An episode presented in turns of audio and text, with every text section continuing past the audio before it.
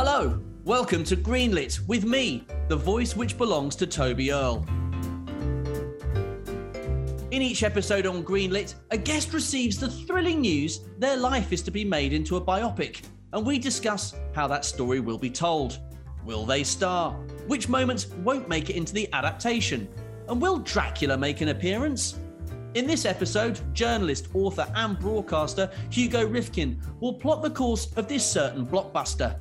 Rifkind is an award winning critic and columnist at The Times, the author of My Week, The Secret Diaries of Almost Everyone, a presenter on Times Radio, and he can tell the difference between a tangerine and a mandarin by touch alone. Hugo Rifkind, welcome to Greenlit. Hello. Yeah, well done for, for figuring out that biographical detail about the tangerine and the mandarin. Yes, I mean, not a lot of people know that. I don't talk about it a lot. I mainly do it for charity. How did you first discover that that talent? Was it as a child? Well, it, it was dark and, and I was hungry and in a room that only had tangerines and mangoes. And, um, and, uh, and I have a terrible tangerine allergy. So, uh, so if, if I wasn't going to find a Mandarin, I was I was pretty fucked, Toby. I like being specifically allergic to one species of orange. Do you know what? I haven't I haven't sort of delved into the whole world of citrus fruits. Perhaps perhaps something really really terrible could happen with a kumquat. I just don't know. I think I think dreadful things happen with kumquats on a daily basis, and no one addresses it. But yes, Hugo Rifkind, thank you for joining us on Greenlit. First up, is it pronounced biopic or biopic? Biopic. No, no, I mean, it's always it's biography, isn't it? Biology. Oh, I mean, biopic would be a, a specifically biological uh, mm-hmm. thing. So, like, like David Attenborough does biopics, doesn't he? Oh, see. Oh, so I see. So, you like instead of docu- nature documentaries, you could think biological picture. You could call them. picture. Sounds quite medical, though, doesn't it? It does. It also sounds kind of early 20th century. In his latest film, David Attenborough's Biological Pictures examines the lives of ants. If it's got something alive in it, then then almost everything is a biopic. You know, like, the, the Walking Dead. You know, just just just zombies. Zombies. That's not a biopic. Non-biopic. But then now we're onto sort of washing detergent, a non-biopic a fairy non-biopic. that would be a really tricky one. If you did, if you did the the life of the person who invented fairy liquid, like uh, that, that that that opens the doors to so many interpretations. So, are we going with biopic, biopic or bio? Definitely biopic. Biopic. Yeah. So, just wondering, Hugo, your life's going to be made into a into into this film. Finally. Um, yep. Where does that meeting with the executives take place? Is it in an office? Is it in a restaurant? Is it at the studio? Where would you like to have that meeting where your biopic is going to be discussed? That's interesting. I see. I I've had meetings in kind of studios and in restaurants and stuff, and it never feels very me. So I think it would. I'd like it to be on a on a bench on a dog walk that's nice. I think that's good. On my territory, maybe I could yeah. take them into my local woods where they would be lost and frightened, and they would need to, you know, they would, I'd need to get a good deal, or else they were just never getting out, never getting out Wait. alive. Where I mean, where are your? I mean, where do you live? Which woods? What you near Hansel and Gretel's woods or something? Like what? I mean, it's only Queen's Woods in in, in Crouch End, but they're pretty spooky. Why are they so spooky? Actually, you know what? They're not spooky now. They were very spooky. There was that that glorious. I'm going to say glorious slash terrible tail end of the first lockdown period where right. basically everyone in the woods was about 15 and really stoned. and that was like kind of that was sort of quite exciting because you'd sort of stumble in a clearing and there'd be some kind of sort of rave going on, or there'd be eight kids looking up guiltily from a bucket, and you'd be like, "What are they doing with the bucket? How do the kids take drugs these days?" Um, so it was quite scary then. These days, it's it's more calm and just sort of mums with dogs. I guess it's the control freakery in me, right? It's making oh. sure making oh. sure that this film is being made on my. I was going to say almost literally on my turf, although it's not it's not my woods, and you don't get turf and woods unless there's a lot of a lot of sunlight. But still, it, it shows that it's in my world rather than theirs. I would say. So would you deliberately lose the studio executives in the woods to then rescue them, and they would then feel this kind of sense of gratitude to you, and and you know that, that they would feel compelled to listen to your every whim? I mean, I could, but I'm mainly thinking that this sounds like a far better film than one about me. you know. Also, you said you had you've had meetings before at studios and in, in and at restaurants yes. for sort of projects of this nature yes. or, or other projects, similar projects.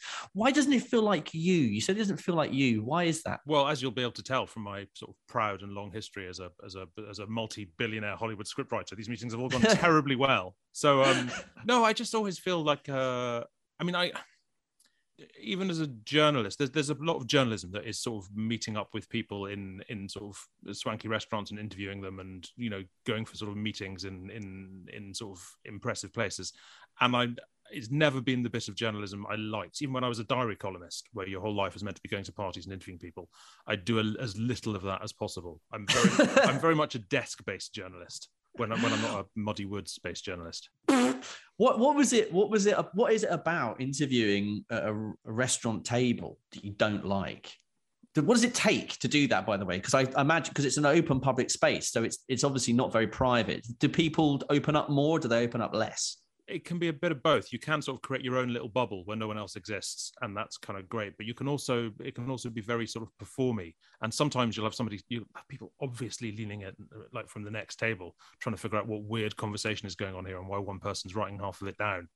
And um, yeah, so it's uh, it's not my mind. It's not the most excruciating. Excruciating. The most excruciating interview I've probably done was one of the first I did. I interviewed Sarah Michelle Gellar shortly after she stopped being Buffy. Oh and, wow! And that was in a that was in a sort of a very very very small. No, actually, you know what? That's not the most excruciating. Second most excruciating.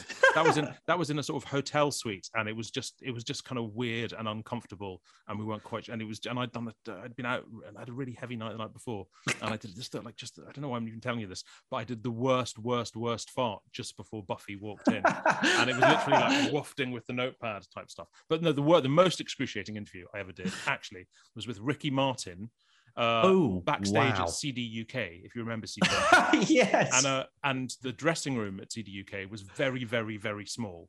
And Ricky Martin is very, very, very big.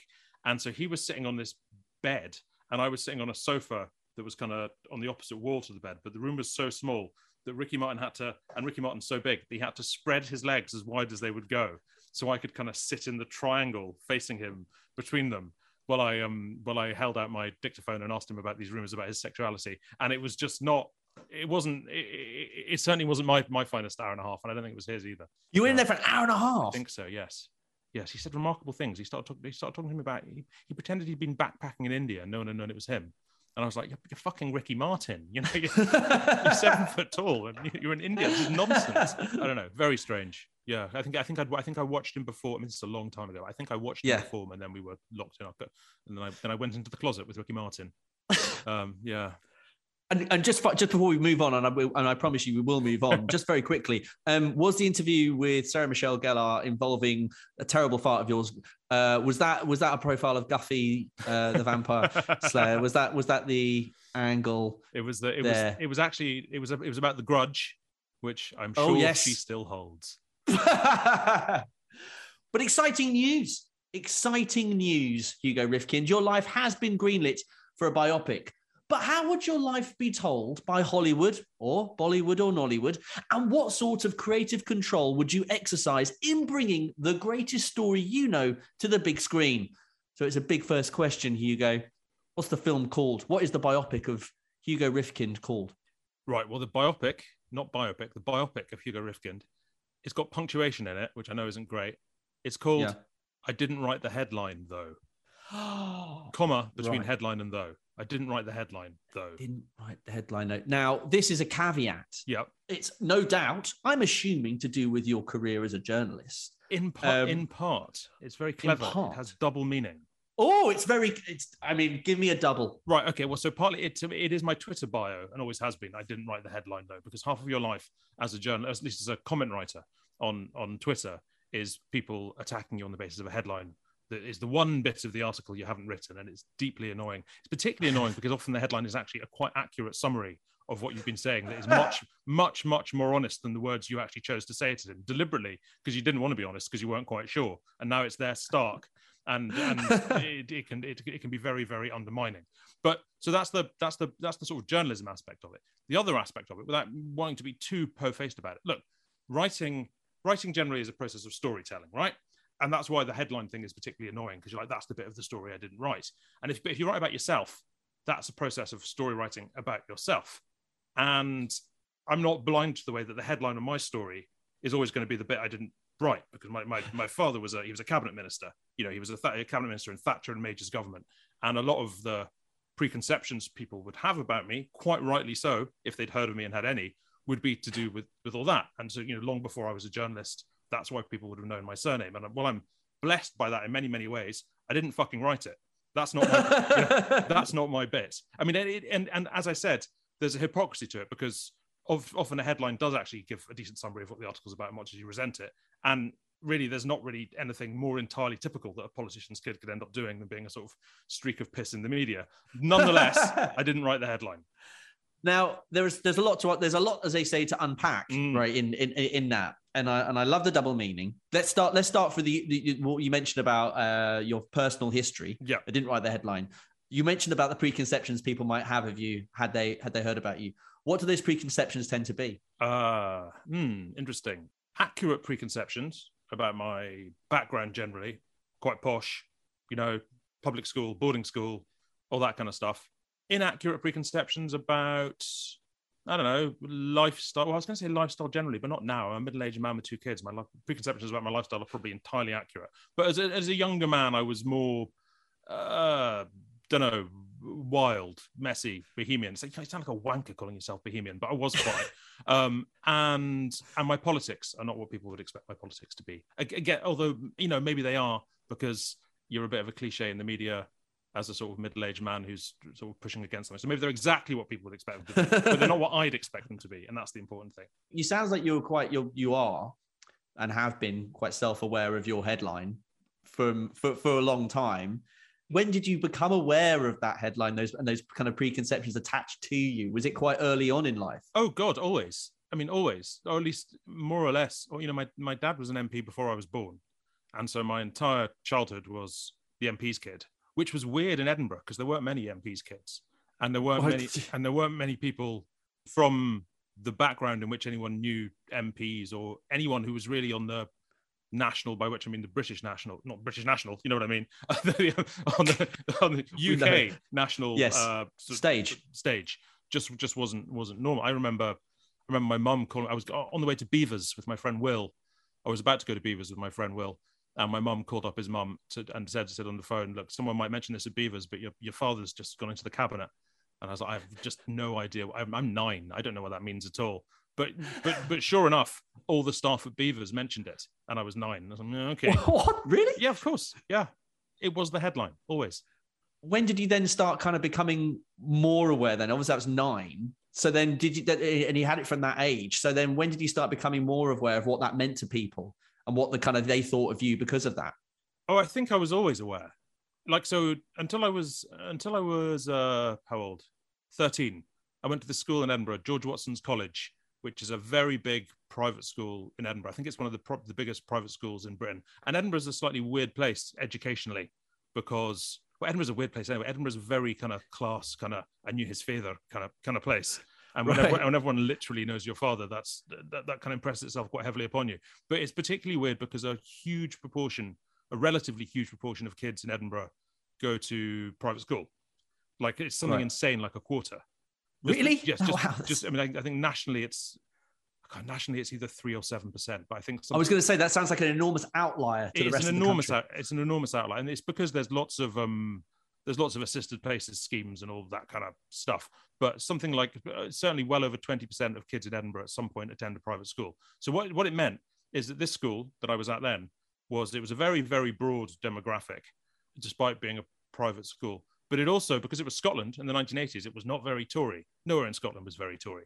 Hmm. Um, mm. And so it was it was kind of weird. I mean, then life was it was just a slightly. I mean, my, my poor mum at the time worked for the NHS in Scotland, where literally right. nobody was a Tory. When I was 13, I went to a, a, boarding school, a public school, and um and I remember that holidays, the Christmas holidays afterwards, there was a whatever election it would have been, the 90, it can't be the 92 election, maybe it was a bit later, whatever, round about then, and um because yeah. I, I, wouldn't, I'd been 15 then, whatever, round about then, and this kid I knew from my school ice skated up to me and said, "Were you up last night watching the election?" And I said, "Yes." and he said, I didn't think we'd win. And I skated away. And that was the first time in my life anyone of approximately my age had expressed any sentiment about somebody being connected to the Conservative Party that wasn't, that's just something fucking weird that your family do. You know, um, really, I remember it very clearly. That was it was the, the, first time that had ever happened, and that was that was that shift from the one kind of school to the other kind of school. I mean, that must have been really, really weird when that person ice skated up to you and you were in a bowling alley. Yeah, all the all the posh kids in Edinburgh used to go ice skating in the holidays. Weird thing. I was so institutionalized by my previous and remain so institutionalized by my previous Edinburgh life. I was life. I was more like, who the fuck are these people? um, yeah, no, I've never been sort of emotionally connected to the fortunes of the Conservative Party. Put it that way. I do, I do love, I do love the concept now. Obviously, in in in the biopic now, where you can have characters delivering narrative points on ice skates. They can just ice skate up to your your whoever plays you. We'll get to that. just yeah. suddenly, just suddenly, oh, by the way, you know, like uh, you know, like in there's something about Mary. You got like Jonathan Richman playing the guitar, and he's like singing, singing in between scenes. You just get people in ice skates coming up, and going, by the way, this has happened. Yeah, yeah, yeah. yeah I like that. Um, but what's the opening scene of? I didn't write the headline though, Hugo. What is the opening scene? You've got a kid. He's about, he'd have to be 15 or 16, I guess. Quite smallish and skinny, but 15 or 16 and he's on a bus in Edinburgh, maroon bus in Edinburgh. The buses were all maroon back then, probably still are. Don't go there anymore. Don't know. Um, and um, that's a lie. I'm going next week. What the hell? But anyway, um, I don't go very often. I, I, haven't been on a bus in Edinburgh for ages. Who cares? Why are you even asking me? so it, there's this kid. He's on a bus in Edinburgh, maroon bus. He's wearing a, a school uniform, right? Bright yeah. red blazer, a very out of place school uniform for being on a bus in Edinburgh. It's coming in from Musselburgh towards Duddingston, which is which is where I lived. And so there's a kid on the bus and he's carrying a bag and he doesn't look like anyone else on the bus because he's wearing this insane posh school uniform. and he gets off the bus and he walks down the road of this sort of line of line of houses, quite nice houses, sort of big stone houses in a sort of, you know, the sort of village you get inside a town. And he lets himself into this quite big house with his own key and he goes in and all the lights are off and he turns on the lights and he goes to the hall table and there's an envelope on the hall table and he opens it up and there's maybe 40 quid in there and a note that says, Gone to China, pizza in the fridge. that happened. I don't know if it happened. I think it more or less. It, my my friends at school used to use that as the, the as the classic example of what my life was like. So whether it actually word for word happened, I honestly couldn't say. But it's it's certainly it's thematically correct. There's a higher truth there. I, well, I I love I love the sense of distilling experience down into something as as simple and as accessible as that. Like whether or not, like whether it's a half remembered memory or, or or a slight embellishment. Was that was is that how is that how childhood sometimes felt that the pizza was in the fridge? Yeah, yeah. Oh, and... That was completely my teenage years. I had a I've I had I have still. She's very well. An older sister um, and she was, she was only three or so years older than me. But when she went to university, so when I was in my mid late teens, and that was the point at which my dad uh, he was in John Major's cabinet then, and he was traveling quite a lot. And my mum used to travel with him, and they trusted. I was quite a good. I wasn't a very good kid. I was a superficially good kid, and they, and they trusted me quite a lot. So I had a lot of um, I had a lot of freedom. I was the guy who always had an empty house, um, and so I spent a lot of time. A lot of time, I'd get home from the holidays and no one would be there for a few days and I'd have friends and stay over, and we'd have you know there'd be parties and and, and all that kind of stuff. I, mean, I, I don't want to make it sound neglected and miserable. It wasn't. It was fucking great, but it was very much the defining feature of my teenage years. But you you so you would come home to, you would come home to an empty house. You have to fend for yourself a little bit. But you say you threw parties. Um, yeah, not like huge parties. I mean, one of the one of the preconceptions, the the the misconceptions rather that people generally have about, I guess, public school life is that it's protected and sort of closeted.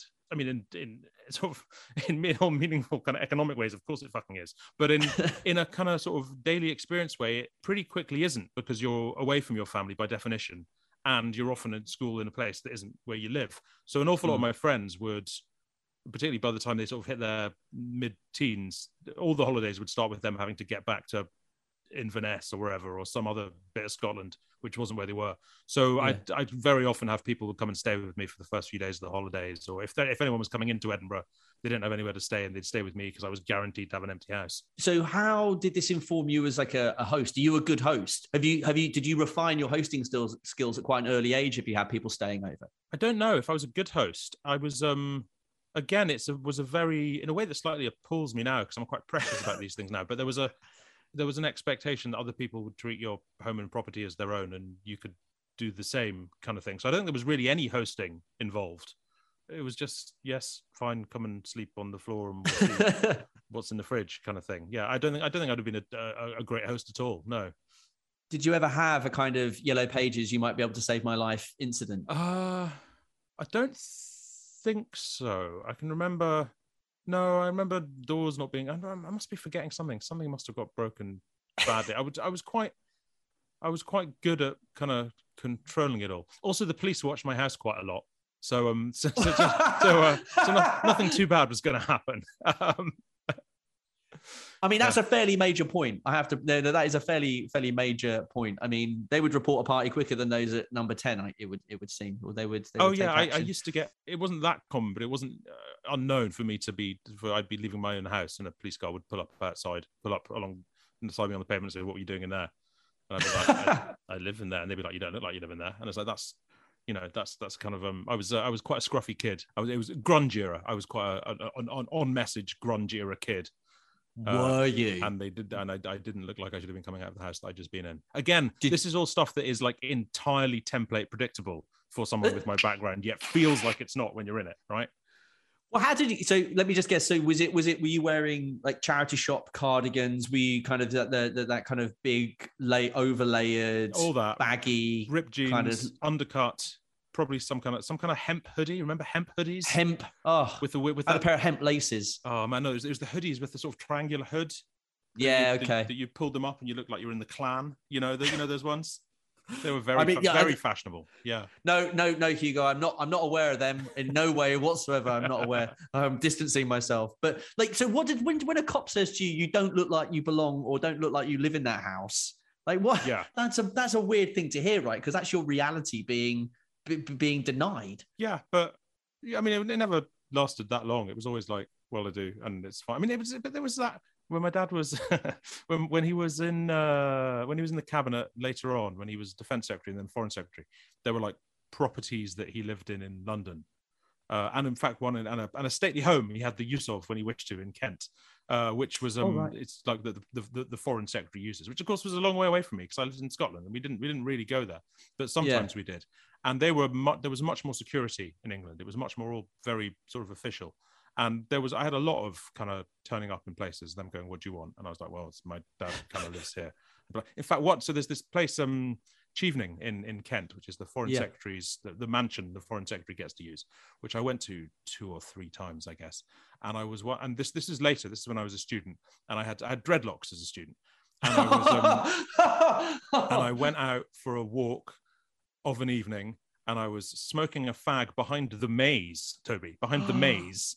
And um, and I was uh, and I was stopped by two roaming policemen with submachine guns, uh, who wondered who I was and how the hell I got in there. And again, it was kind of like, and you you know you explain yourself and it's sort of fine, but um, but it was a, a constant theme of of uh, of maybe I shouldn't be here. That's a kind of strange feeling to have, being in the sort of relative presence of your family that you're yeah. out of place somehow. Well, I mean, it is and it isn't because it's like um, I mean, everyone feels like that in life generally, right? I mean, like you okay. kind of, I mean, it's, it's almost like the whole point is like, I know a lot of the experiences I had as a kid were mental, but there's no reason why I shouldn't have known they were mental. Why wouldn't I have known they were mental? You'd have known they were yeah. mental if it was you. You know, it's yeah. just it, it, was mental. You know, it was like I mean, I was a, in many respects a sort of bog standard middle class kid in Edinburgh, and then suddenly I'm sort of I mean, smoking a fag behind a behind a maze, you know, next to a mansion, you know, that, that, uh. Prince Charles used to live in. You know, so um, every bit of it was just you, you, you're constantly aware that it's very, very strange. Before before we move on to the next question, I do must just ask finally about about being confronted by two guys with with submachine guns while you're smoking. Did you get like a wash of fear the moment they stepped out in front of you? And did you did you drop no. the fag? Oh no, I definitely would have dropped the fag but more just in case they told my dad that I'd been smoking. Um, no, it was more a kind of like, oh, this again. And yes, I can explain. it almost wasn't even annoying. It was quite amusing. What sort of worries me about it looking back is like maybe I maybe I looked smug about it. You know, maybe I would have come across as like kind of, oh, you people bothering me. You know, yeah. which is which is not it's funny you you look back with distance on your own life and you think about what was the what was the impression I would have given, and maybe I just maybe I just gave the, the impression as like this this complete fucking princeling who was like, why these why these police bothering me when literally they're here to save my life, you know? Um, but I, I don't know. And when did the dreadlocks get cut off? Oh, they went when I was about twenty. Yeah, I don't know, early twenties. I um, I, after I graduated, I went backpacking, obviously, um, mm. in um, India, obviously, for oh. about a year, and then I came back and I needed to get a job, and so I chopped my hair off. Yeah. When you went to India for a year, did you leave a note for your parents saying pizza's in the fridge, gone to India? I mean, I mean, you joke, but but more or less. Um, I mean, there was a there was a very it was the it was the flip side of the kind of like you were allowed to go places and be away, and sort of family obligations didn't work like that. It was fine, you know. So I I wouldn't say it was quite abandonment, but it was um yeah, it wasn't far off maybe. So we've got a great opening scene. There's so much color in, in in in what you've just described there in terms of how you looked and your style, in your fashion sense. So that leads us to this question, and I don't know if that informs this the answer to this question. Who's going to be cast in the lead, Hugo? Who is Hugo going to be Hugo? Well, it's really difficult this because I mean, partly because look, we're talking about the sort of era of me being what 15 through 19 I, mean certainly nothing of note has happened since i since i hit adulthood so so we can leave out all that shit uh but so you need someone i mean obviously like ideally i'd like it to be zach braff right but i'd never never seen that coming but scottish 30 years ago no i mean he's, he's a man of range i'm not gonna i'm not denying that I mean, the, the, the Zach Braff, I guess it's the it's the, the Jewish side of things that we haven't even got into. Maybe we'll get onto that later. Yeah. But um, and the and I suppose in mannerism terms, there's there's a there's there's stuff there. But you look, he's the wrong age and from the wrong place and in the wrong part of the world. We're not going to get Zach Braff, Toby. We're not going to get him. We're certainly not going to get him 30 years ago because of the passage of time. Well, I mean, you could. I mean, we we sometimes mention this in on the podcast. You could obviously go down the um the Irishman route of that sort of uncanny valley of of, of de aging actors which That's, to me kind of, it's, it's, kind of weird. It's kind of weird. Looks weird. Who's who's looks playing weird. Hugo Rifkind as a 16 year old? Oh, Zach Braff and a lot of makeup. What? You Although know. I would I would like to see what that looked like. I won't won't, won't won't lie, just to see what that experiment would look like. But also, you can't just get people playing people uh you know of an age and they're meant to be younger. That happens all the time. I, you know yeah. i instantly think of like you know in Grease those guys playing the t-birds. I mean all of those guys have a mortgage and three children and they're meant to be like 17 18 year olds yeah um, but, so I, but, but, at least they're only 20 they're not 50 or however, however fucking old he is you know i mean uh, it could be an experimental piece maybe there's someone from Skins who could do it. Even Skins was 10 years ago now. I honestly don't know. I'm, I'm not up to speed on my on my on my male Scottish 16 year old Jewish actors. I'm afraid. okay, let's say Zach Braff. Let's say Zach Braff. Let's go and, with him. You know, that's cool. Apart yeah. from apart from the fact, you know, you say that, that you, you share Jewish heritage. Yeah. What is it about Zach Braff as an actor? What, the, the, the qualities which he have, which feel that kind of best represent you? I like his distance from any circumstance he's in. uh, I mean, I mean, genuinely, I like the way he he. Um, I'm a big fan of his films. I know it's meant to be a big sort of red flag for a man if he likes Garden State for some reason. But I don't really understand. Although I haven't seen it for about 15 years, so maybe there are reasons I'll mm. watch it mm. again. And if anything really bad happens in there, then sorry. But um, mm. I remember loving it when I saw it, and some other of his films as well, and also when he was in Scrubs. And I like the combination of humor, but also the way he never quite inhabits the circumstances he's in. They're always happening to him. Oh, I see. Okay. Uh, uh, when I, when you were speaking now, I was thinking more along the lines of that. There's all like I was think I was inferring that he kind of somehow is breaking the fourth wall all the time. Like he he himself is you know is kind of aware that he is a fiction or you know, the person yeah, he's playing. Do, do, you know what I mean? Yeah.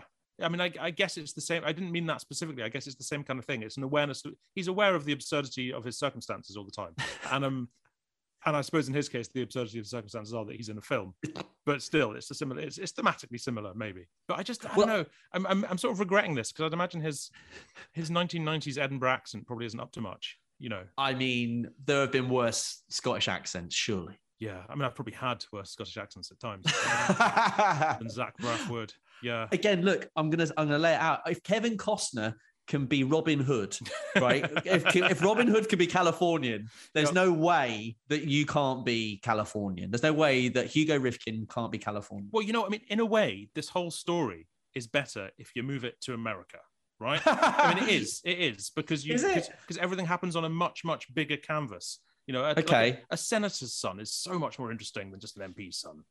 You know, is it, it though? I Why is so. that? I don't know. It's bigger. It's huger. It's more preposterous there's more um, delineation between sort of uh, you know youth culture and adult culture. Basically, I'm hoping this gets bought by America afterwards. It's, it's, a, it's okay. a, little it's a little British indie film, but if it gets yeah. bought by America and made on a bigger budget, then um, then I still don't know who would play me, but he could be more American. That would be fine. Okay, well, I've, I've just I've just googled for Edinburgh's in America, and there is an Edinburgh in Indiana. which um, which has a as of the 2010 state census has a population of 4,480. So you know it's it's a small town story. It's yeah. becoming a small town america story. That feasibly works. Uh, i just I, I think it's a shame to move it from the edinburgh to edinburgh indiana. So i mean it is uh, let's, let's stick in scotland. Let's stick in scotland, let's, let's I, stick in scotland. I think look i think maybe we can sell it on zach braff yeah. you know because he's a big name. Yes. But actually further down the line maybe we're going to have to cast around and do a bit better well, he he could you know he could be the old player manager because he he he directs now. You know, I think he's directed at least one episode of Ted Lasso, so he could be like the the the the, the lead and director. Oh, hang on, uh, no, I've just got this. Zach Braff can play my dad. I that mean, works. There's even there's even a bit of a physical similarity there. That's fine. That's great. So we're, we're, we're stuck for a lead still, but um, but it's still it's big name casting. I, I love the fact Sir Malcolm Rifkind, played by Zach Braff. I mean, that is works for me. Yeah, yeah, I'm, I'm, I'm cool with that. I'm really, I'm, I'm into it. Yeah, I'm into it. I didn't see it coming. No, I did no, not no, see it. Nor did I. so we we haven't quite got the lead yet. Maybe that will come in he's, time. But he's, he's he's an unknown. This is going to be this is this is this is the job that makes him. This is great. A, a local, so it's a local Edinburgh Posh lad kid from Morningside. yes. Very selective casting yep. process. Got mm-hmm. you. Right, fine. So, what genre would this film be then? And what sort of budget are we looking at? Are we? You, you say, you know, you just said about about it being like a British indie film. Do you mm-hmm. want it? Do you want it to be like a British indie film? I want it to look like a British indie film. But mm. if they want to get, if they want to give me a lot more money, that's fine. I mean, always open to yeah. investment. Mm-hmm. Why do you why do you why do you want to look like a British indie film? What what what do you like about British independent cinema and the, some of the films it produces? Well, because I mean the the circumstances of the film there's a lot of streets and and mm. and buses and sleeping on sofas and you know sort of being stoned in barns and things and um, as in, not not the suburb you know actual barns and um and i just don't think that really works as a sort of con air type high concept you know maybe maybe i haven't got the video you know i want i'm wanting a kind of sort of Withnail and I aesthetic here Oh, okay. And with it, of course, again, you come back to the empties. You know, you've got you you got the house to yourself. Mm-hmm. And there's a, isn't there actually no because you mentioned Zach Braff and you mentioned Garden State and the, there's a character in Garden State who becomes a multimillionaire because he sells yes. a patent for silent Velcro. Silent Velcro, of course. Which yes. I thought was a great concept, which, no, which doesn't exist in real life, and I was kind of always been baffled by that. But he has a massive house that's empty. Yes, and that and and that and and, and there was a kind of unreality to that, mm-hmm. and that, and I, and that Withnail and I thing kind of plays into that, even though obviously he's immensely rich. Yes, no, definitely. Well, I mean, yeah, I mean, there's a sort of crumbling massive houses are a big part of this story. Nice. Yeah, that, that aesthetic is definitely there. Yes. Was Chevening on its uppers a bit? Was it was was there a oh, bit no, of work? Che- Chevening was Chevening was quite different. Chevening was uh Chevening had a and the maze actually was looking a bit a bit shabby to be honest. I was there. Uh, I have since probably seen better mazes. There were there were holes in it. You could cheat. It was a it was a fiasco. But um, but no, the house was was still was still pretty posh then. Although there were some weird wings and stuff. But no, I mean, like some of the people I knew when I was at school, there was a lot of there was a lot of crumbling poshness going on. Right, and, and were they were they quasi aristocratic families or aristocratic families where the upkeep of the home was starting to overtake whatever money they had? And yeah, exactly and... that. Exactly, it had all made sense hundred years earlier when their great grandfather had been a governor in Burma and now it was like no one had ever had a job or knew how to have a job, and there was a wing of the house that you, could, you hadn't been able to go to for 20 years, kind of thing. Um, there was a lot of that stuff going on. And also, uh, uh, you know, Edinburgh's got that beautiful stone as well. So, would you set it in a particular time of year? Would it be in the winter or would it be in a, in a, in the summer? Because summer in Edinburgh is beautiful; it can be absolutely glorious. Yeah. That's interesting because you kind of want I mean, the problem if you're setting it in winter is you've got what an hour and a half of filming time a day, something like that. not certainly not much more. I mean, I'm, my childhood memories are generally quite cold uh, because of that. But then there is that kind of, I mean, the thing I still love about being in Scotland, not I mean, not just Edinburgh, but even north of Edinburgh, is the way it sort of never gets dark. And you know, June is June's just amazing. You know, yeah. you can and the pubs never close, and it's one o'clock in the morning, and there's still kind of light in the sky, and you're up a mountain. It's just sort of fantastic. Um, so I, I, think it would be a mistake not to seize on the Scottish summer times. Oh, you meant you mentioned uh, your memories of, of, Scotland from youth of being cold is that is that, that I, find that really interesting the fact that you you know that's that's what you associate a childhood with like just, just with kind of being cold is that is that just because of the the, the, the weather or just the houses, like you say, or being subjected to it? Were you basically pushed outside at school into the into the freezing cold by by housemasters and whatnot, and told to get on with it? So my school had no heating. Um, Oh, the, wow. the boarding school had no heating because well because it was mental, but also because it was uh, it had.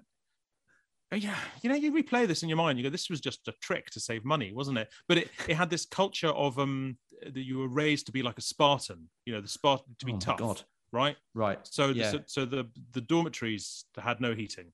Uh, so at night it was very very cold. You could leave a glass of water on the windowsill and it would freeze over in the dormitory uh, where you were sleeping. Um, and there was a lot of rugby and stuff, and it was always Right. Very cold. It was just cold. It was. I mean, it was. It was fine. It was just cold. You just wear a lot of jumpers. It's cold. I, I, lo- I love the way you said the word rugby there. I, there wasn't a tone in which I detected an awful lot of love. I did quite like rugby sometimes. I was quite big when I was about 12 at my first school, and I played a lot of rugby then. And then I just sort of more or less stopped growing. Uh, um, at the same time as I started smoking, and I've often wondered if those were linked in any way. But um, and so by the time I was like 15, 16, uh, I was not a I was not a natural rugby player. Let's just say I was very I was very thin. Uh, I was I was I was very thin and quite small, and just just just not that into it. you sound, I mean, ripe for grunge, anti-sports, Yes. smoking is just absolutely perfect. You mentioned about being Spartan. I mean, I'm Hmm. assuming the school n- knew that the Spartans were essentially homicidal eugenicists, and they, that's what they were looking to to, to cultivate. Hell yes. I mean, I mean, completely, like totally. Of course they were. You know, there was like, I mean, this was this was a culture designed to to teach people to, like I said before, to go off and be the next governor of Burma, right? Or a Right. foot soldier for the governor of Burma, not a foot soldier, obviously, an officer. What am I saying?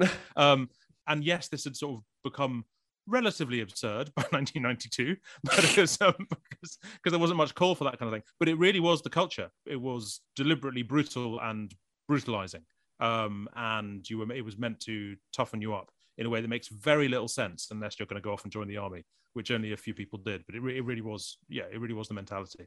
And how did you like? How did you respond to that? There are some people who go to schools, I guess, like that, and they love it. That that kind of speaks to their their character, or Yeah. maybe what is expected of them, whether that's parental influence or the the, the, the teachers or whatever. But there are others who don't, and they hate it, and they want to rebel and push against it, although they despise it. Where where did you fall? Somewhere between the two. I mean, I wasn't um, very well behaved at school. I started smoking when I was very young. It was quite a drinky. It wasn't very druggy, but it was a bit druggy. But then I quite liked having that kind of um, authoritarian thing to push against. It was it was weird authoritarian because it was um again in ways that in ways that in fact right now put my school currently at the heart of the Scottish Child Abuse Inquiry uh, uh, because of bullying allegations in the 1990s when indeed I was there. Um, uh, and that's literally going on at the moment. But all the punishment was generally handed down to the the senior years. So if you got in trouble at school, you'd get up the next morning and have to go on a run, taken by the first 15, and you know you'd be you'd be doing pre- it was on the coast in Musselburgh. You'd be doing press ups in the sea until the first person was sick. Was was generally the the routine. Um, Really? Oh yeah, yeah, yeah, totally. Um, you know, and there was no, there was no adult authority at all. Even even at meals, the only time there were adults there at meals was at lunchtime. Breakfast and tea it was called tea supper were just run by by prefects to the extent they were at all, and the food fights were epic. really? I mean, proper airline. I have. I was telling my kids about this the other day because I'm a, a bad parent. Uh, but um, I have this really, really strong memory of sitting there at a table at, at tea one evening and talking to someone. And as I was talking to them, this apple came out of nowhere and hit this jug of milk, and it went flying all over this girl. And she stood up and, like in like in the Ed, the Edvard Munch painting, stood up, went like that, and screamed, screamed and screamed and screamed. And as she was screaming, these two guys who were sitting next to her, these two sixth formers in the rugby team, stood up, heaved over the table, and started throwing things at wherever it had come from. And the whole place just sort of erupted into absolute, absolute chaos. That sort of thing would happen about once a term. like the like the uh, the pie fight in Blazing Saddles, where it just goes completely insane. That would happen, and then there'd be there'd be like sort of uh, you know repercussions, and the whole school would get sent on a massive long run, and they would like, this has to change, and then the staff would come into supper for the next fortnight, and then it would just begin to slide back. It was chaos. It was a madhouse. Did the kind of holy grail ever take place? Did you ever see a fork flying through the air with a sausage attached to it, a la Grange Hill? Uh, I mean, not not that I can remember, but I must have done. I must have done. Everything everything flew somewhere. I've seen I've I've seen teapots fly, Toby. I've seen it all. I mean, it kind of. It, I mean, it's it does sound a little Lord of the Flies, just leaving extremely Lord of the Flies. Yeah, and I like, and I, am assuming that was the kind of the, that was the system which was designed in order so that it was, like you say, it was sort of peer reviewed um, yeah. authority, right? That was the teachers were basically disassociating themselves in some way from that in order to kind of create a hierarchy of age yeah. and yes, I mean, and I guess it's sort of you got to you got to phrase this very very carefully and, and and finish the end of the sentence and not take one quote out of this one quote out of context. I guess it worked when they could still beat people right?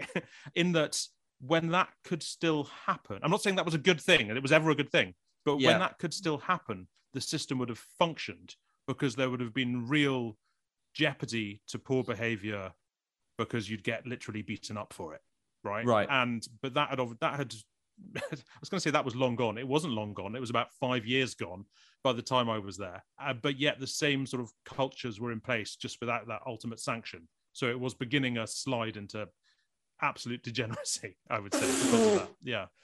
Wow. Mm. I mean, the next question asks, you know, which parts of your life would definitely have to be in the film and why. But I mean, you have to have an epic food fight in there. Surely, you talk about absurdism. Um, yeah. Like that feels like it absolutely has to be in there. But like, so which parts of your life would definitely have to be in? I didn't write the headline though.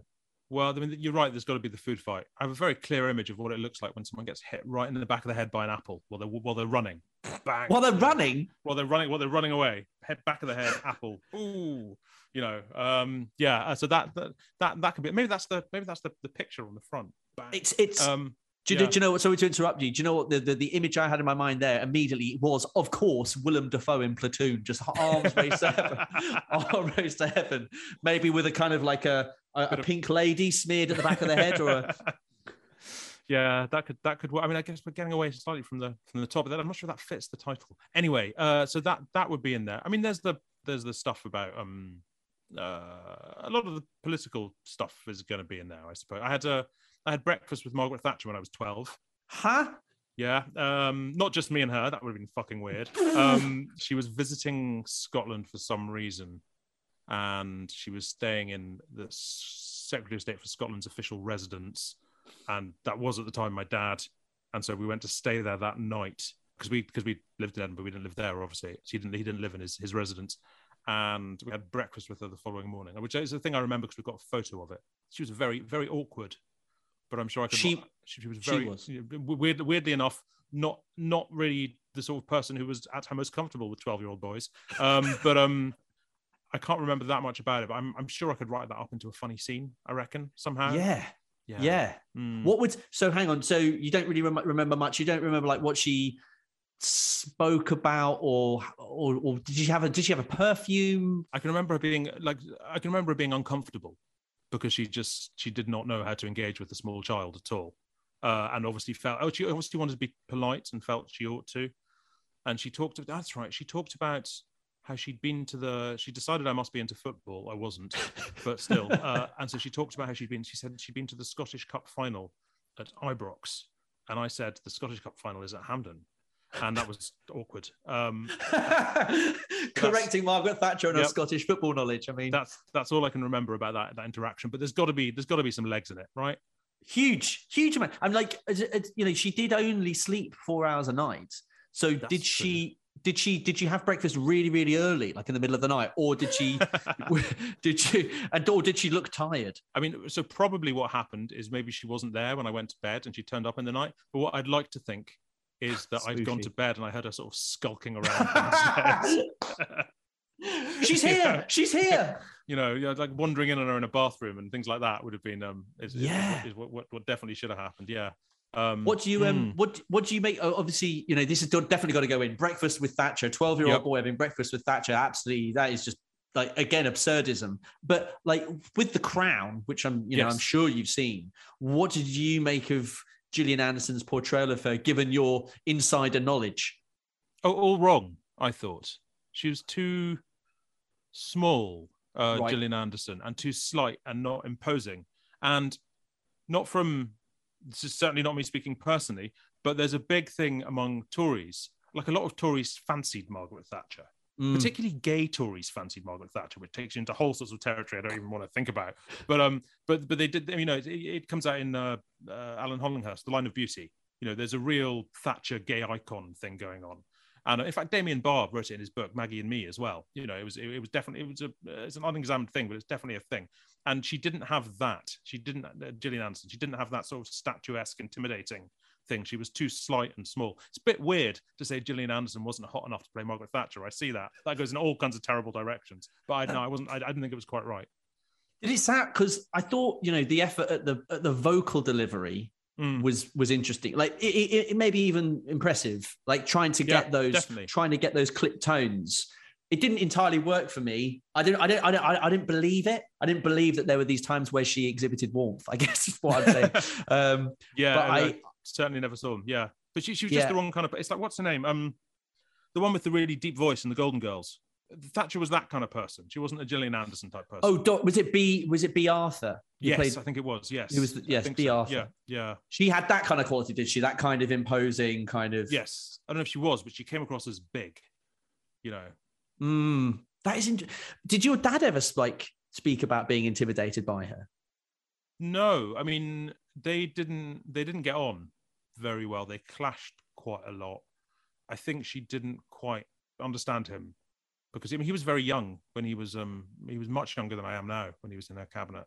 Really? And, um, yeah, no, no, no. Well, he was. uh When would this have been? It would have been eighty six. He'd have been forty uh, when he went into her cabinet, and there was a lot of different. It was uh his politics then were much more Scottish dominated, and there was a lot of Scotland England clashing going on, and he wasn't quite a, on the wet side of the party, but he was much closer to it than um. So yeah, so they they they clashed quite a bit.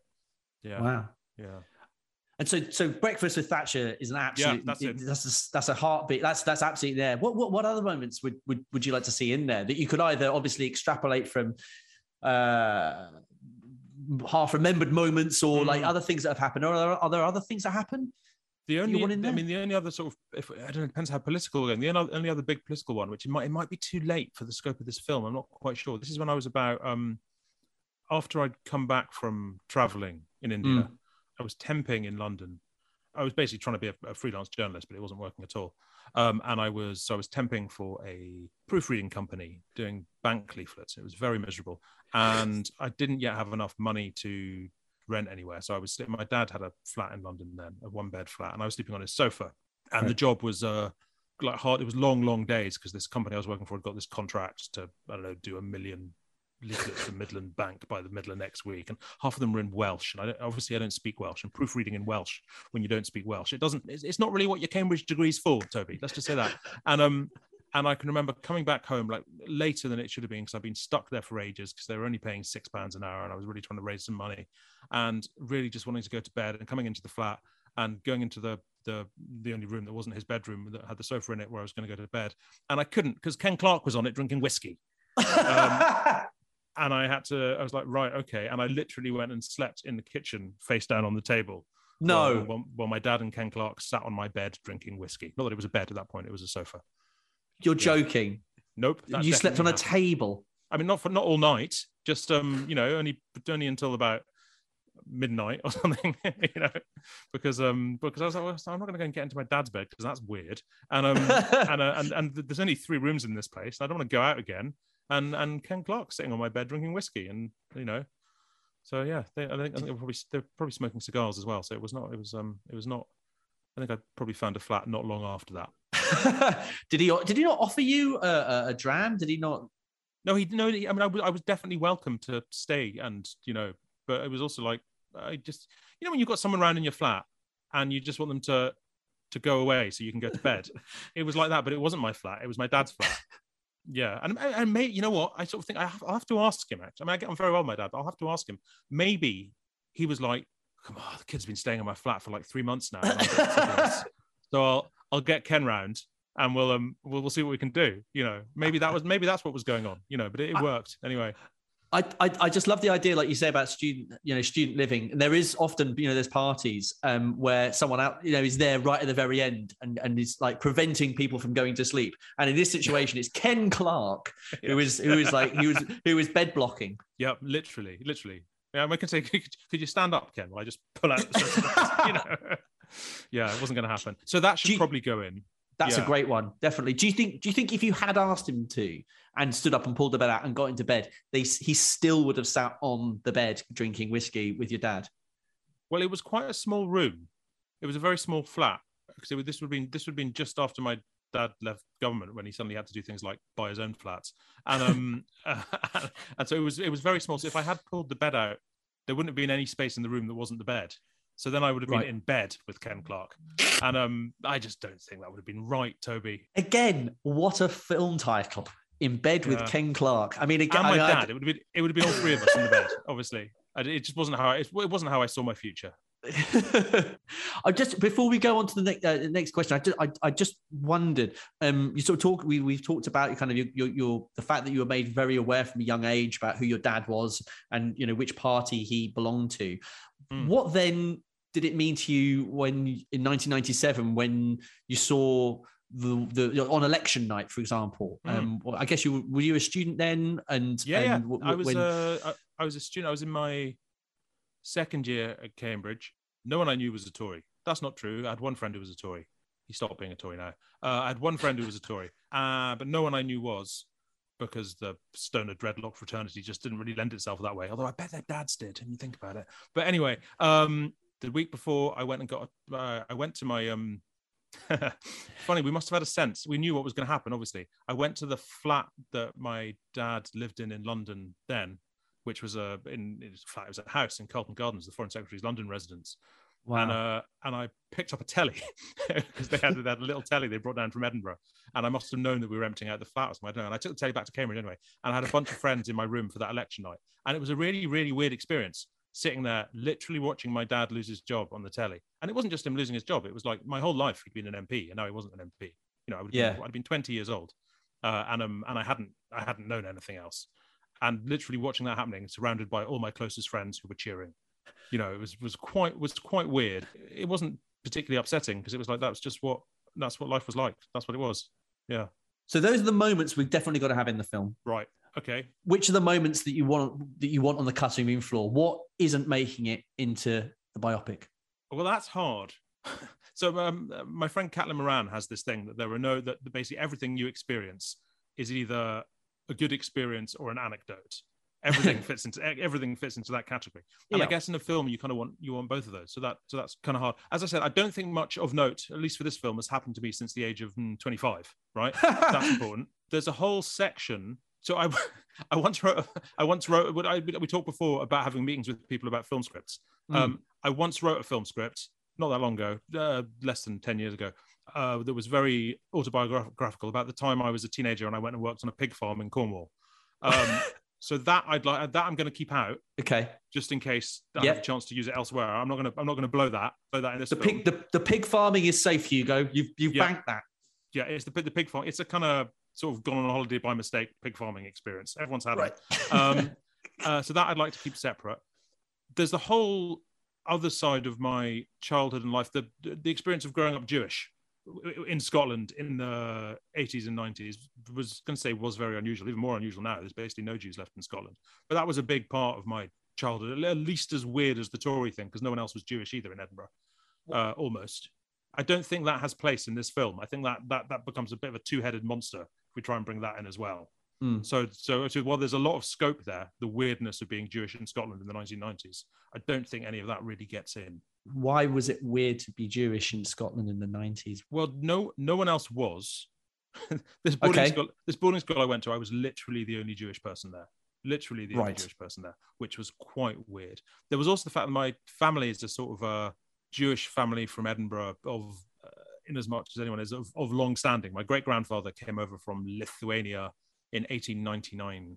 Yeah, 1899, I think it would be. That's my dad's, my mum's side of the family, Holocaust survivors. My, my dad's mm. side of the family, survivors of completely different sorts of slaughter of the Jews in, in a wholly different part of Europe, um, yeah. a bit quite a long time earlier. So they came over then, and so what that meant is that the synagogue we went to, the community there, was very much my family hinterland, but my dad's family hinterland as well. So we'd go to the when we'd go to the synagogue, he'd just be little Malcolm who'd gone off and done good things, and there'd be all these sort of old glowering men, you know, really, really, really patronizing him. So there's there's good stuff there, but I just don't I just don't think it worked for this film. Was it? Did did, did you and, and uh, did you feel quite lonely then? If you had this kind of sense of community when you were with your parents going to synagogue, if you were then at the uh, school rather, and you were the only Jewish guy there, did, well, did that did that did that exacerbate your loneliness? Not really, because it was um well, I mean, everyone thinks this about themselves because everyone thinks they're special. But I also think in most environments I'd ever been in until I was an, an adult, and now I've built my own environment, I have always been a bit of a freak, right? And I was a freak. I was a freak at school. Well, I was a freak in. I was a freak in the in in, in the synagogue because we weren't very religious, and my dad was the MP. And then I was a freak at my boarding school because, well, for sort of literally the same reasons, but the other way around, you know. And it's um but so that sort of made it familiar in a way. It was quite weird being the only Jewish kid at school, particularly at first. I'm not, I'm not going to say that wasn't weird because it was also it was the sort of culture where people made quite a lot of Jewish jokes, you know, oh, um, in a kind okay. of just just in a good old fashioned racist kind of way. um, but um, and that was quite jarring to start with. But then you eh, you know it's just um didn't really know any better, I suppose.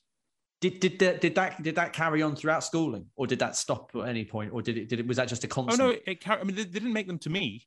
It wasn't about me being oh. Jewish. It was, oh. you know, was, the, fact that I was Jewish was kind of. I don't, think anyone. Don't think in my time at school, I was ever personally anti-Semitically abused. I'm not sure I was. I'm not sure I've ever been anti-Semitically abused until until the internet. Right. I must, I must, be forgetting something. But no, just the the the slang of somebody being Jewish for being tight with money and things like that was just right. sort of ubiquitous in the culture, which is quite weird when you're Jewish and nobody else is. But, yeah, um, but not personal. And and just just before we move on, um, just you said about um, certain parts. It's nothing interesting happened to you since you were 25. You you you, you were you were you were a diary writer, which, like you say, yes. involves going to parties. That's true. Um, so that's got to have some moments, surely, or was it exhausting? Because I I I'm I have spoken to at least one diary writer, and you're meant to be out every night and then filing copy the same night, basically. Yeah, it sounds exhausting. I hated it. I hated being a diary writer. It was weird that I even became. I was basically I was a sort of jobbing freelance features writer for the Times and for the Herald in Glasgow and for the Evening Standard. And during that time, I wrote a novel called Overexposure, which was published right. by Canongate and which is the story of a diary writer, which uh, a diary writer on a London newspaper, which I wrote because I'd I'd worked for a bit on a, this gossip news. My first job in journalism was for this gossip news website called People News, which I got because my flatmate was temping next door and gave them my CV basically, and I'd done some work experience, and, and, they were going to pay more than the proofreading the Midland Bank leaflets, like I mentioned yes. before. And so I went to work there, and it was a lot of fun. And while I was doing that, oh, basically what that was was just sort of it was secondhand showbiz writing. You'd basically fill out all the papers and all the diaries and all that kind of stuff. And while yep. I was there, I had this idea to write a kind of yeah, a kind of detective story about a, a, gossip diarist. I guess very much in the vein of Bret Easton Ellis and Martin Amis. So they're very much informed by both those styles, I would say, as indeed did the reviewers. And um, and so I wrote that, and it got published. But about a month before it got published, inexplicably, I became the Times diary writer. Um, but I'd already written the book. I'd already, the book was already with publishers when I got the job. I got the job just because I was a I was a features writer and they wanted somebody who could write the column, and um and it was a bit of an experiment. And so it looked a lot like I'd been doing that job for about three months and already written a novel about it. But um but actually it was sort of complete coincidence. And so a lot of my memories of that time I, they're a bit confused about whether I actually experienced them or made them up for a novel. um, and I honestly couldn't say. I wasn't very good at it. I didn't like going to parties and speaking to people. Uh, I didn't enjoy being in an environment where you're only there under sufferance to work and make people have conversations they didn't want to have. I really yeah. didn't didn't really like it when you know Vernon Kay looks down his nose at you and Jude Law tells you to fuck off. It just wasn't it wasn't my happy place. But nonetheless, I did it for I think six years, um, uh, but largely by sending other people to go to the parties instead. yeah, I was too old as well. I was I wasn't that old, but I was 30-ish thereabouts or nearly 30 anyway and um, and really you want to be it's a job you i think if you do that job if you do that job when you're single in your early 20s, you go out every night, you take your friends, you have an amazing time. You don't mind when Jude Law tells you to fuck off. Um, because it just doesn't bother you. And and it could be more fun. Whereas I am, um, yeah, I just I sent other people to the parties and I was a sort of overlord and man- managed it from afar. It was fine, but I didn't I didn't like it very much. So we know what's not going in the film, but yeah. What are the influences on? I didn't write the headline though, Hugo. What are the influences? And are there influences you want it on this film from TV or literature or film mm. or hmm. comics? We talked about it earlier, but I guess there's a lot of uh, Alan Hollinghurst, Line of Beauty. Line of Beauty is there's a lot of similarity there, but you don't want to overplay that because that's a much much better story than my story because I mean, nothing happens in my story. It's just a person, you know. That story, at least, it's about you know, sort of being gay in the '80s. I was just a person, and I guess there's a bit of Patrick Melrose, but, right? But but but then you know, I didn't really have enough of a drug habit, so that doesn't. I don't know. Um, but these are the these are the tonal things I would say in terms of some of the Scottish stuff. I guess there's quite a lot of Iain Banks in there. There's a lot of Iain Banks I read about his sort of rural Scotland that is horrifyingly familiar. Uh, um, uh, go on. Well, just I mean, just in a kind of drunk teenagers in the middle of nowhere type way. Nothing particularly remarkable. So I guess there would there would in, in almost everything I write about Scotland, there's a big Iain Banks influence. I would say. so that's there, yeah. But I, I can't think of probably not any comics I can think of. Dennis the Menace hair. That's about it. I mean, again, a, a, great Scottish link, though. You know, DC Thomson coming out of Dundee, so well, quite. you've got you've got you've got a lovely little touch there. Um, now this is going to be. I don't know if it's tricky mm. for you. What about the critics, Hugo? If the critics love it or hate it, how would that affect you in any future project? Do you pay much attention to critics? I mean, I'm not. I'm generally unbothered by critics. I don't do anything that they would ever care about. Uh, but um, apart from obviously being one, um, I suppose when my novel came out, the reviews were very. The most annoying thing in the reviews came out because my novel was about a diarist. Everywhere got the diarist to review it which is annoying. It's like, no, get uh. somebody who actually reads books to review it, please. the one, the only thing I remember, it was reviewed quite well generally, but the one thing I remember was Guy Adams, I think, writing in, in Independent, had talked about the fact, he said, Rifkind writes about Brixton, where young people supposedly live in bedsits. And it just really annoyed me because it was like, the fuck do you mean supposedly? What is, what is this? you know, I'm not pretending to live in Britain. I don't know. Very annoying. That's not really the point. I would want. It's very important to me that the critics love it. No, they have to love it because if they love it, I get to make the one about the Cornish pig farm. and that's really what this is all about. So this is the vehicle for the Cornish pig farm uh, yes. opus. Absolutely, yes. Is the is the Cornish pig farm still on the? I mean, not the back burner because you don't want the pigs to be on the back burner because that's the back bacon burner. Um, uh, no, I mean, I haven't I haven't looked at it in years, but it was quite good. Like a lot of things I write, it suffered from being it was quite funny and interesting, but without any sort of real point. um, but um, I guess maybe it could have a point as being the follow up to this film. Suddenly, suddenly there's a point. The protagonist of I didn't write the headline though relocates to become a pig farmer in Cornwall. Absolutely. Um, with hilarious consequences or with devastating consequences? A bit of both. Bit of both. Bit of both of these things. Learns a lot about pigs in the process. Useful and, and other animals. Yes, I mean, I, I know I can. I know all kinds of we could have done a whole podcast about the difference between various sorts of farmyard shit. I know a lot about different kinds of farmyard shit. You really? Yes. Which one do you want to know about? Cow. Cow shit is fine. hang on, hang on. Let me just test how much you know. Horse. Horse is less pleasant. Uh, basically, your cow shit splats. It's got a lot. It's got a lot more grass in it. Don't know where the grass goes in horse shit. You rarely see it. Cow shit. It, it's very grassy based. It frisbees like a cow pat. It's very yeah. easy to shovel up. Horse shit is more hand grenadey Yep. And um, squelchy and generally unpleasant. The shit you want is goats because they kind of be- they bury it a bit like a cat, little pellets, but they do, they? It, they're very neat, not deliberately, but they do it in an area. They're just neat shitters.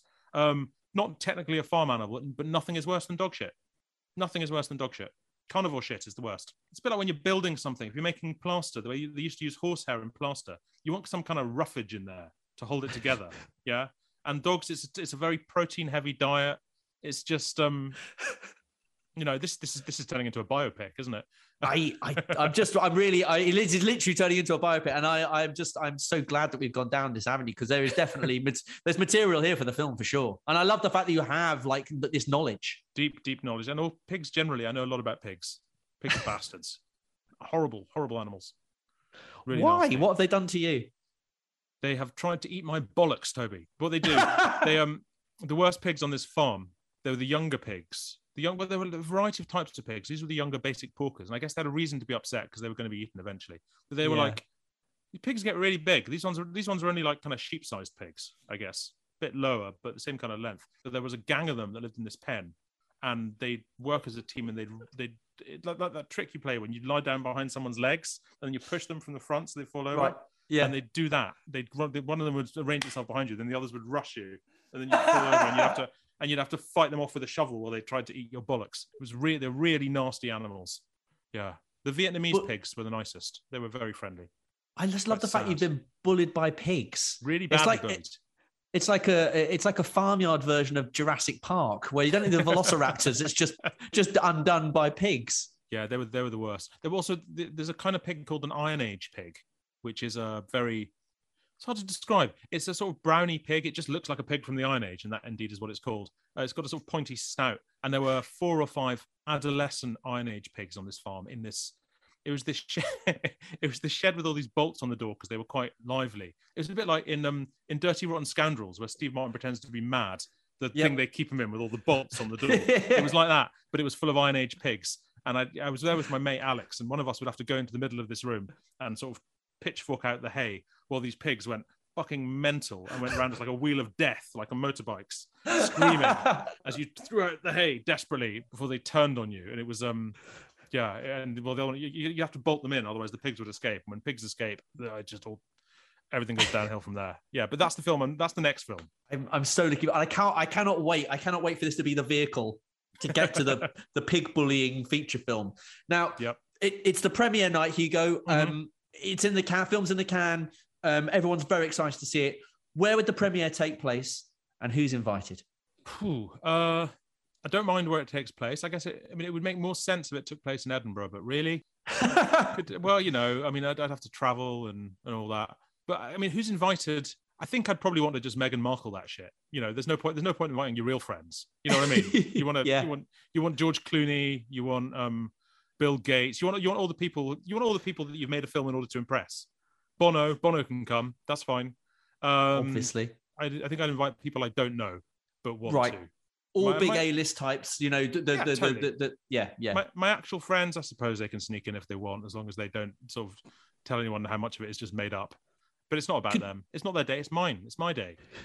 could you not you know have a, a you know like you say inviting these people you don't know these incredibly rich wealthy famous people do you not have like a, a bezos you know hire you know maybe to unfurl a screen underneath the Forth bridge you know and you could beam the film onto the the the, the canvas from one of his super yachts and so you're there in the you know Firth of Forth watching the film on on a, on a on a giant screen that's plastered onto the side of the Forth Road Bridge. I mean, is that not is that possible? Is that was that too is that too low key for you now? I'm not against it.